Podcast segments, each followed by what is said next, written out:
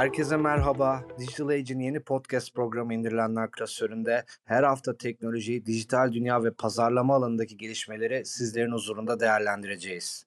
Ben Uğur Mutlu, Digital Age ve Mediacat'te dahil olmak üzere Kapital Medya'nın sosyal medya hesaplarının yönetiminden sorumluyum. Yanımda ise Digital Age Teknoloji Editörü ve Mediacat Dergisi Ek Yayınlar Editörü Erdem Akın Temel var. Merhaba Erdem. Merhaba Uğur.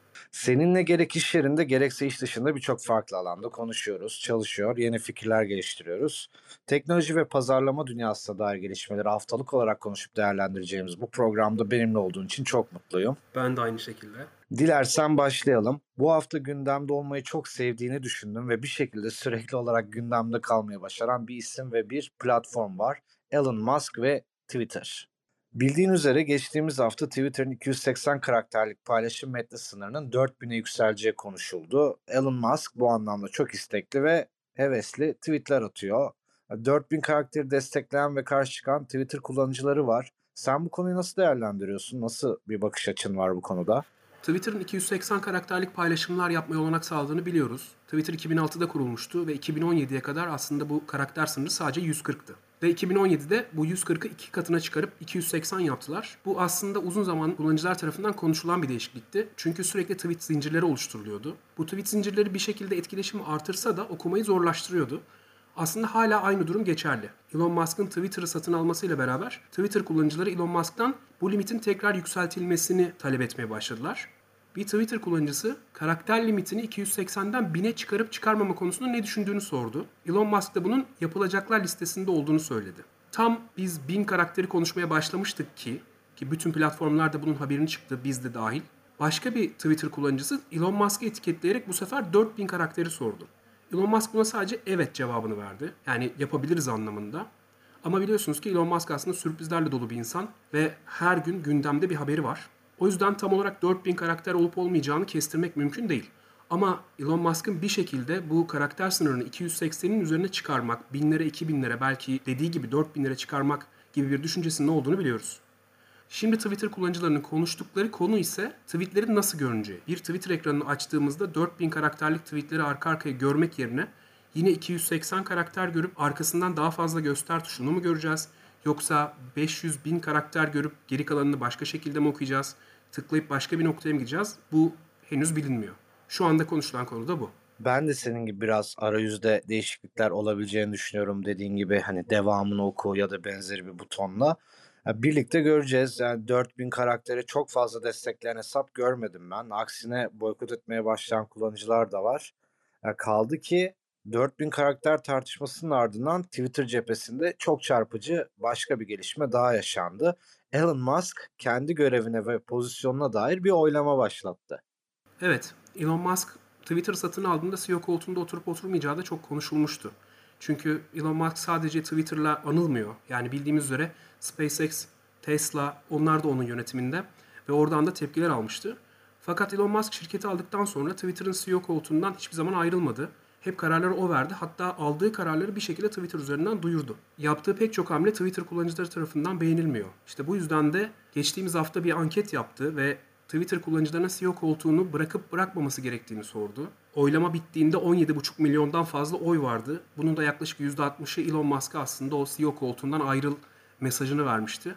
Elon Musk'ın aslında birini bulup bulmadığı ve bunun bir numara olup olmadığı konuşuluyor. Ee, ya da daha sonra nasıl bir hamle yapacak kime bırakacak bunlar konuşuluyor. Elon Musk da gayet güzel ankette demişti zaten ben bu sonuçlara uyacağım ve buna uygun bir karar vereceğim diye. Evet açık açık belirtmişti. Senin de belirttiğin üzere oylamaya katılanların %60'a yakını şu an gitmesini istiyor. Gitme kal Elon Musk diyenlerin oranı ise 40 seviyesinde, %40 seviyesinde. Twitter cephesinin ardından kısaca geçtiğimiz haftada yaşanan bir başka işbirliği açıklamasına değinelim. Apple'ın CEO'su Tim Cook, iPhone'ların kamera teknolojisinde Sony'nin desteğini almaya başladıklarını ifade etti. En son iPhone 6'da bir işbirliği yapmışlar ve ben açıkçası Apple'ın iPhone 5s'ten iPhone X'e kadar ki dönemde kameralarına özel bir hayranlık duymadım. Sen bu konuda ne düşünüyorsun? Bir iPhone kullanıcısı olmadığım için kameraların kalitesi konusunda bir şey söyleyemeyeceğim. Ama iPhone'ların kameraların ne kadar iyi olduğunu zaten biliyoruz. Apple'da bununla ilgili reklam kampanyaları yapmıştı. Ama dediğim gibi ben çok fazla deneyimleyemedim onu. Ee, burada Sony ile işbirliği açıklaması hem Sony hem Apple açısından çok önemli. Çünkü bildiğimiz üzere Apple çok fazla işbirliğine gittiği şirketleri açıklamıyor. Ama Sony zaten hem sensör hem lens alanında oldukça önemli bir şirket. Oldukça önemli ürünleri var. Ve çok uzun zamandır bir işbirliği devam ediyor. Hem Sony'nin hem Apple'ın marka değerini yükseltiyor. Çünkü hem Apple'ın bir taraftan sektörün en iyilerinden biriyle çalıştığı mesajını vermesine yarıyor. Hem de Sony'nin aslında iPhone gibi bir markanın içerisinde yer aldığının göstermesine yarıyor. O yüzden bu işbirliğinin sektör açısından, belki son kullanıcılar açısından değil ama sektör açısından çok önemli olduğunu söyleyebiliriz. Akıllı telefon üreticileri ve kamera üreticileri arasında daha önce de işbirlikleri yapıldı. Benim hatırladığım diğer bir örnek geçmiş yıllarda Alman kamera üreticisi Leica ile Huawei'nin yaptığı işbirlikleriydi. Huawei o dönemde en iyi akıllı telefon kameraları alanında ödüller kazanmıştı. Bunu hatırlıyorum. Ee, yakın dönemde yine Leica'nın Xiaomi ile yaptığı bir işbirliği söz konusu oldu.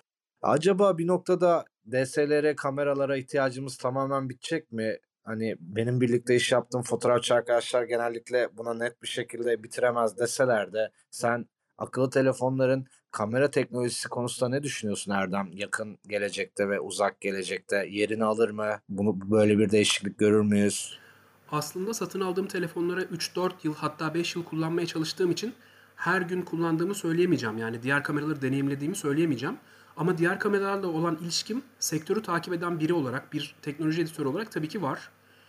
Nokia'ların PureView kameralarından daha sonra işte Leica'lı, Sony lensli bu kameralara geçtiğimizde e, diğer markaların tabii ki iPhone'ların özellikle Samsung'ların kameralarına geçtiğimizde kalitenin çok yükseldiğini söyleyebiliriz. Bu kaliteyle beraber AR-VR uygulamaları, moda çekimleri ya da vlog çekimleri, YouTube videoları çok kolay bir şekilde hazırlanabiliyor akıllı telefonlarla.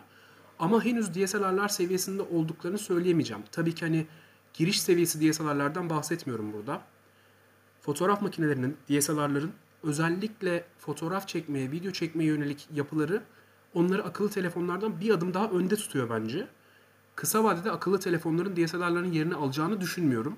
Bilmiyorum sen ne düşünüyorsun bu konuda? Kesinlikle ben de sana yakın bir bakış açısından bakıyorum. Bu en azından önümüzdeki yakın dönemde 5 yıllık süreçte yerini alacağını düşünmüyorum ama çok çok birbirlerinden farklı alanlarda kullanılmaya devam edilecektir. Özellikle senin de belirttiğin AR, VR tarafı DSLR'larda değil akıllı telefonlarımızda olacak. Dünyayı biraz oradan takip edeceğiz gibi gözüküyor önümüzdeki süreçte de. Evet Erdem, iş dünyasında ise geçtiğimiz haftaya damga vuran bir gelişme Microsoft'un Netflix'i satın alma ihtimaliydi. 2014'ten bu yana Microsoft'un CEO'su olan Satya Nadella'yı Minecraft, LinkedIn ve Activision Blizzard'ı satın alma süreçlerinden de hatırlıyoruz. Şimdi ise gündemde bir Netflix'in satın alınması veya işbirliği yapılması konusu var. Dilersen bu süreçle ilgili sözü sana bırakalım. Satya Nadella 2014 yılında Microsoft'un CEO koltuğuna oturduğundan beri şirketin çok önemli başarılar elde ettiğini görüyoruz. Özellikle bulut teknoloji konusunda Microsoft çok önemli yerlere gelmişti. Ama Nadella'nın aslında bu kadar başarılı görünmesinin arkasında bazı satın alımlar da var. Minecraft'ı LinkedIn'e nüans satın almıştı Microsoft. Bunları gördük. Bunların arasında 26 milyar dolarlık, 20 milyar dolarlık bazı işlemler var. Hatta şirket yakın zamanda dünya ünlü oyun şirketi Activision Blizzard'ı satın almak için de 69 milyar dolarlık bir teklifte bulunmuştu. Hatta bu süreç Activision Blizzard tarafından olumlu karşılandı. Fakat Microsoft'un burada oyun sektöründe tekel olacağını düşünen diğer şirketler ve hatta bazı düzenleyiciler bu durumun, e, bu anlaşmanın önüne geçmeye çalışmışlardı. En son bunu görmüştük. Şimdi bütün sektör Activision Blizzard'dan sonra Microsoft'un Netflix'e yöneleceğini söylüyor. Ama bir premium fiyat teklifinde bulunması gerekiyor Microsoft'un ve bunun da %30 fazlası olacağı söyleniyor. Bu da yaklaşık 190 milyar dolara tekabül ediyor. Şimdi Microsoft neden Netflix'e yönelebilir? Netflix'i daha fazla platformda kullanıcılarına sunmak isteyebilir. Zaten bulut teknolojisi oldukça gelişkin bir şirket Microsoft'un söylediğim gibi. Aynı zamanda Netflix'in yakın zamanda duyurduğu reklamlı abonelik planının altyapısını Microsoft hazırlıyor. Zaten oldukça yakın bu iki şirket. Ve bu süreçte Netflix'in de oyuna yöneldiğini görmüştük. Oyuna yönelen Netflix bir taraftan Microsoft'un oyun kaynaklarından da yararlanabilir. Hatta Activision Blizzard anlaşmasından da faydalanabilir ve daha da büyüyebilir. Sektör şu anda bunu konuşuyor. Çok e, uzak ihtimal değil Microsoft'un Netflix satın alması. Değerli yorumların ve detaylı bilgilendirmen için teşekkür ederiz Erdem. Şimdi sosyal medyaya biraz göz atalım. Geçtiğimiz hafta sosyal medyanın belki de en büyük olayı Instagram'ın en çok beğeni alan ve hatta diğer sosyal medya platformlarındaki içeriklerden de en çok beğeni alan World Record Egg'in rekorunun Messi tarafından önce egale sonra da ekarte edilmesiydi.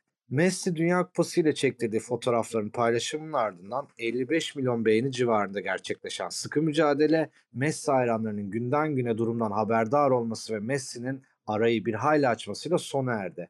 Senin bu iki gönderiden herhangi birine beğeni atmışlığın var mı? Bu oylamada, yarışta ne taraftaydın? Takip ettin mi süreci? Aslında iki postu da beğenmedim. Beğenmedim derken hani beğeni tuşuna basmadım. Onu özellikle belirtmek istiyorum. Ee, ne World Record Egg'e ne Messi'ye bir beğeni atmadım.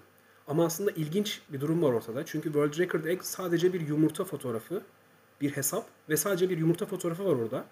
Ve 58 milyon beğeni almıştı. Ama Messi 70 milyonda bunu geçti. Ki Messi'nin dünya spor tarihi, futbol tarihi açısından ne kadar önemli olduğunu, Dünya Kupası'nda neler yaptığını hepimiz gördük. Kesinlikle katılıyorum. Ee, bir Messi-Ronaldo ayrımı vardır. Futbol takip edenler çok iyi bilecektir. Hatta belki futbolu takip etmeyenler bile kulak aşinalığına sahiptir. Oylamanın daha doğrusu organik olarak meydana gelen bu yarışın kızıştıran tarafı da Ronaldo hayranlarının organize olup yumurtaya oy vermesiydi ama Messi taraf tarafsız herkesin beğenilerini alarak süreci önde kapattı.